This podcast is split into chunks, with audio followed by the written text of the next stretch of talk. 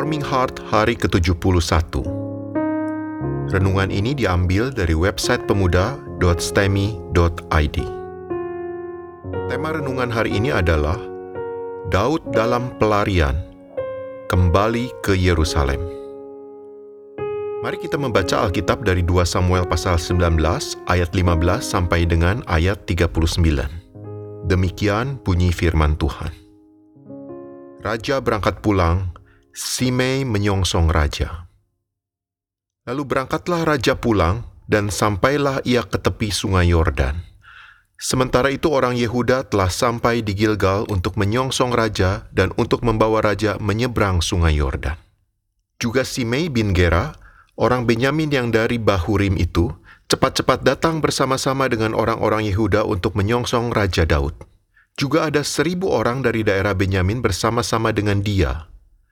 Dan Siba, hamba keluarga Saul, dan 15 anaknya laki-laki, dan 20 hambanya bersama-sama dengan dia datang tergesa-gesa ke sungai Yordan mendahului raja.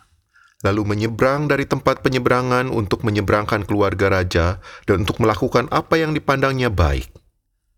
Maka Simei bin Gera sujud di depan raja ketika raja hendak menyeberangi sungai Yordan. Dan berkata kepada raja, "Janganlah kiranya tuanku tetap memandang aku bersalah, dan janganlah kiranya tuanku mengingat kesalahan yang dilakukan hambamu ini pada hari tuanku raja keluar dari Yerusalem. Janganlah kiranya raja memperhatikannya lagi. Sebab hambamu ini tahu bahwa hamba telah berbuat dosa. Dan lihatlah, pada hari ini akulah yang pertama-tama datang dari seluruh keturunan Yusuf untuk menyongsong tuanku raja." Lalu berbicaralah Abisai anak Seruya, katanya, "Bukankah Simei patut dihukum mati karena ia telah mengutuki orang yang diurapi Tuhan?" Tetapi Daud berkata, "Apakah urusanku dengan kamu, hai anak-anak Seruya, sehingga kamu pada hari ini menjadi lawanku? Masakan pada hari ini seorang dihukum mati di Israel? Sebab bukankah aku tahu bahwa aku pada hari ini adalah raja atas Israel?" Kemudian berkatalah raja kepada Simei, "Engkau tidak akan mati." Lalu raja bersumpah kepadanya. Mefiboset menyongsong raja. Juga Mefiboset bin Saul menyongsong raja. Ia tidak membersihkan kakinya dan tidak memelihara janggutnya, dan pakaiannya tidak dicucinya sejak raja pergi sampai hari ia pulang dengan selamat. Ketika ia dari Yerusalem menyongsong raja, bertanyalah raja kepadanya, "Mengapa engkau tidak pergi bersama-sama dengan aku, Mefiboset?" Jawabnya, "Ya tuanku raja, aku ditipu hambaku, sebab hambamu ini berkata kepadanya, 'Pelanailah keledai bagiku, supaya aku menungganginya dan pergi bersama-sama dengan raja, sebab hambamu ini timpang. Ia telah memfitnahkan hambamu ini kepada tuanku raja.' Tetapi tuanku raja adalah seperti malaikat Allah, sebab itu perbuatlah apa yang tuanku pandang baik. Walaupun seluruh kaum keluargaku tidak lain dari orang-orang yang patut dihukum mati oleh tuanku raja, tuanku telah mengangkat hambamu ini di antara orang-orang yang menerima rejeki dari istanamu. Apakah aku lagi, dan untuk apa aku mengadakan tuntutan lagi kepada raja?" Tetapi raja berkata kepadanya, "Apa gunanya engkau berkata-kata lagi tentang halmu? Aku telah memutuskan, engkau dan Siba harus berbagi ladang itu." Lalu berkatalah Mefiboset kepada raja, "Biarlah ia mengambil semuanya, sebab tuanku raja sudah pulang dengan selamat."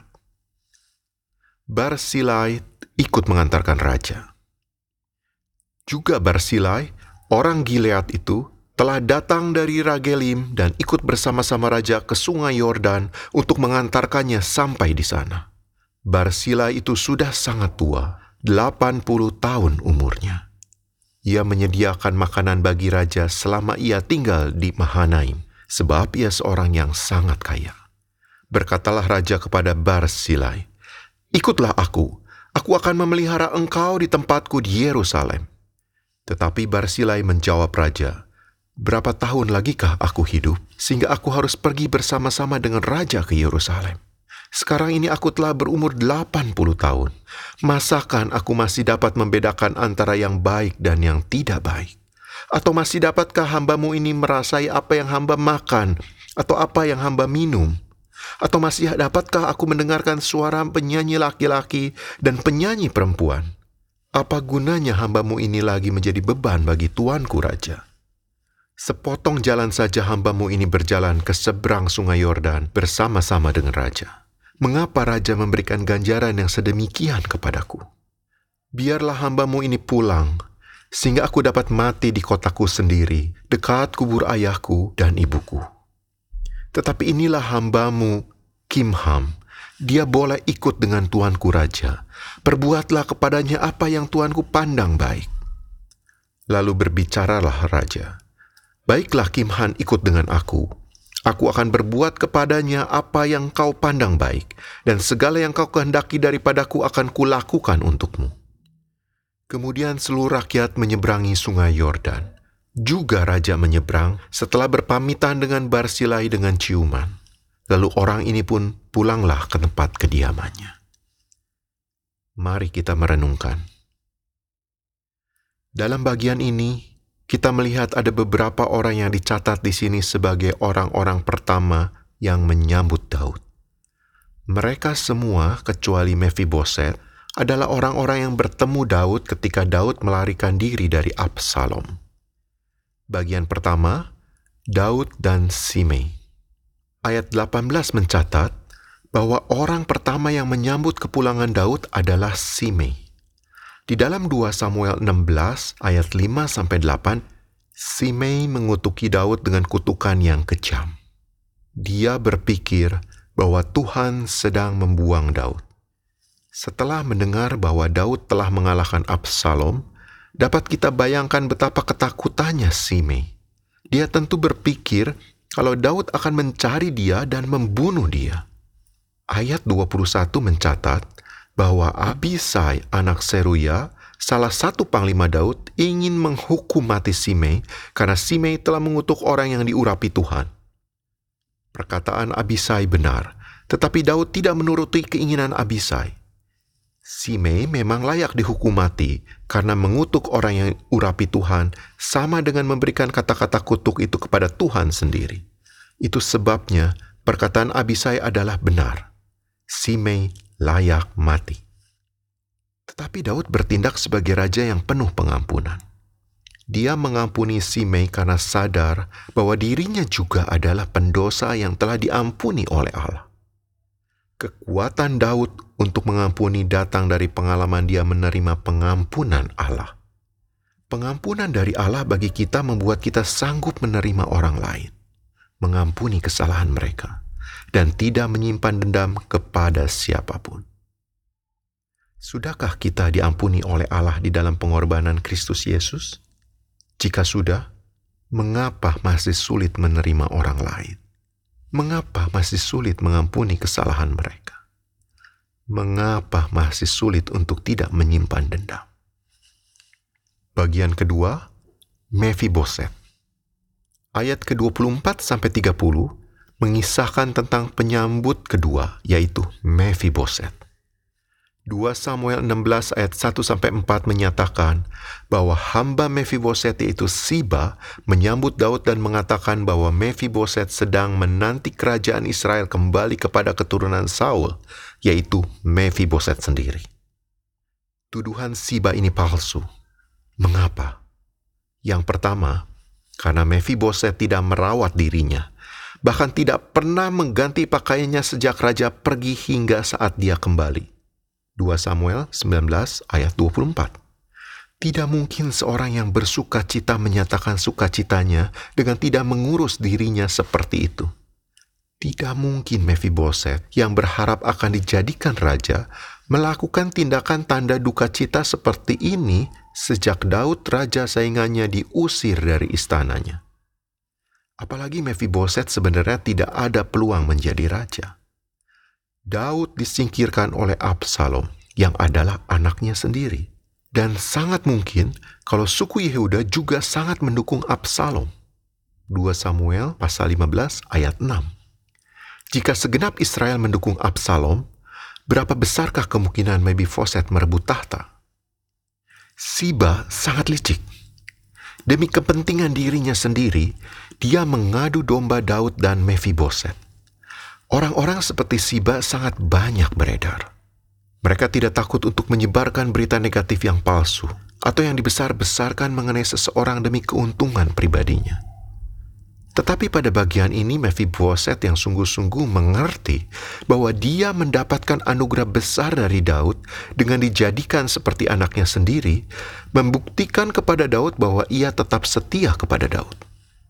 Ujian bagi kesetiaannya makin bertambah karena Daud berkata bahwa separuh dari hartanya tetap menjadi milik Siba. Siba yang memberitakan fitnah tetap mendapat separuh ladang Mefiboset.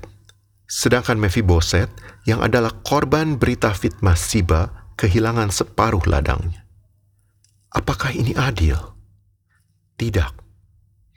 Tetapi memberikan posisi anak raja kepada Mefiboset juga tidak layak diterima Mefiboset.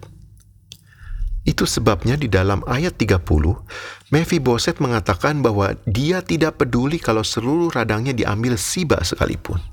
Mefiboset lebih menginginkan Daud kembali menjadi raja dan dia sendiri kembali mendapatkan belas kasihan Daud. Dia tidak mau harta. Dia hanya menginginkan sang raja kembali. Alangkah indahnya pelajaran dari Mefiboset bagi kita. Adakah kerinduan kita berada pada kedatangan kembali sang raja? Akankah kita mengharapkan dia lebih besar daripada mengharapkan harta duniawi? Jika harta kita, yaitu ladang kita, diambil separuh secara tidak adil, masih bisakah kita menerimanya dengan rela? Bahkan dengan berkata, biarlah dunia mengambil semuanya, sebab Tuhanku Kristus akan kembali. Bagian ketiga, Barsilai. Tokoh ketiga dalam bacaan kita adalah Barsilai. Dia adalah orang yang sudah sangat tua, tetapi dengan tekun melayani Raja Daud.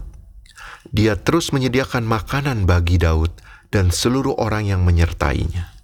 Bahkan dia juga mengumpulkan segenap tenaganya yang masih ada untuk menyambut Daud yang akan kembali ke Yerusalem. Daud sangat menghargai segala bantuan Barsilai. Itu sebabnya ketika Daud kembali ke Yerusalem, dia menawarkan Barsilai untuk tinggal bersama-sama dengan dia di istana raja. Daud tidak pernah melupakan anugerah yang dia terima dari Tuhan, dan dia juga tidak pernah melupakan saluran anugerah tersebut. Tuhanlah yang memelihara Daud beserta keluarga dan pasukan besar tentaranya. Tetapi Tuhan memakai Barsilai untuk mencukupkan kebutuhan Daud dan orang-orang yang bersama dengan dia. Oleh sebab itu, Daud menawarkan Barsilai tempat bersama-sama dengan dia di istana raja. Tetapi Barsilai menolak dengan halus tawaran Daud. Dia merasa tidak layak menerima apa-apa karena dia merasa belum mengerjakan apa-apa untuk boleh dibeli hadiah terhormat seperti itu. Benarkah Barsilai tidak melakukan apa-apa? Ayat 32 mengatakan bahwa dia menyediakan makanan untuk ribuan, mungkin bahkan puluhan ribu, orang yang bersama-sama dengan Daud selama Daud berada dalam pelarian. Ini adalah sesuatu yang sangat besar. Barsilai sudah kerjakan hal yang memerlukan pengorbanan yang sangat besar, tetapi dia merasa belum melakukan apa-apa. Banyak orang yang baru berkorban sedikit, tetapi menuntut tanda jasa. Barsilai sudah kerja sedemikian besar, tapi merasa belum melakukan apa-apa. Ayat 36 bisa juga diterjemahkan secara bebas. Aku hanya menemani raja berjalan beberapa langkah. Mengapa diberikan upah, yaitu tinggal di istana raja, sedemikian besar? Barsilai tidak merasa sudah berbuat apa-apa, padahal dia memelihara raja dan seluruh pasukan yang menyertainya dengan makanan. Karena Daud sangat ingin membalas perbuatan baik Barsilai, maka Barsilai menawarkan hambanya yang bernama Kimham, ayat 37. Untuk menggantikan dia tinggal di istana raja. Jawaban Raja Daud adalah gambaran yang sangat indah untuk menjelaskan penebusan Kristus bagi kita. Daud mengatakan dalam ayat 38 bahwa segala hal yang akan dia perbuat untuk Barsilai akan dia perbuat bagi Kimham. Semua hal yang sebenarnya layak diperoleh Barsilai karena pelayanannya sekarang diberikan kepada Kimham yang tidak melakukan apa-apa. Bukankah ini mirip dengan apa yang Allah Bapa lakukan kepada kita? anaknya yaitu Yesus Kristus yang telah melayani Bapa dengan sempurna dan setia, bahkan rela mati di kayu salib demi menggenapi kehendak Bapa, adalah yang berhak untuk menerima segala anugerah dan kebenaran Allah. Tetapi apa yang hendak Allah Bapa berikan kepada Kristus, ternyata juga diberikan kepada kita. Kita yang telah ditebus oleh Kristus dan telah menerima pengampunan Bapa, ternyata memperoleh lebih dari pengampunan. Kita memperoleh pembenaran yang seharusnya menjadi milik Kristus. Kita diberikan tempat bersama-sama dengan Kristus dan Bapa di surga, walaupun kita tidak layak memperolehnya sama sekali. Inilah 3 orang yang sambutannya memberikan kepada kita perenungan yang dalam mengenai relasi kita dengan Allah. Biarlah kita belajar memahami keindahan relasi kita dengan Allah, yang rela mengampuni kita walaupun kita layak dihukum mati. Sama seperti Daud mengampuni Simei, biarlah kita belajar untuk menyadari ketidaklayakan kita menerima anugerah Tuhan. Sehingga setelah kita menerima anugerahnya, hati kita terarah kepada Dia untuk mengasihi Dia dan menantikan Dia lebih daripada apapun. Biarlah kita belajar bahwa Kristus telah membuat Bapa di surga mengaruniakan kepada kita apa yang sebenarnya hanya layak diterima oleh Kristus saja.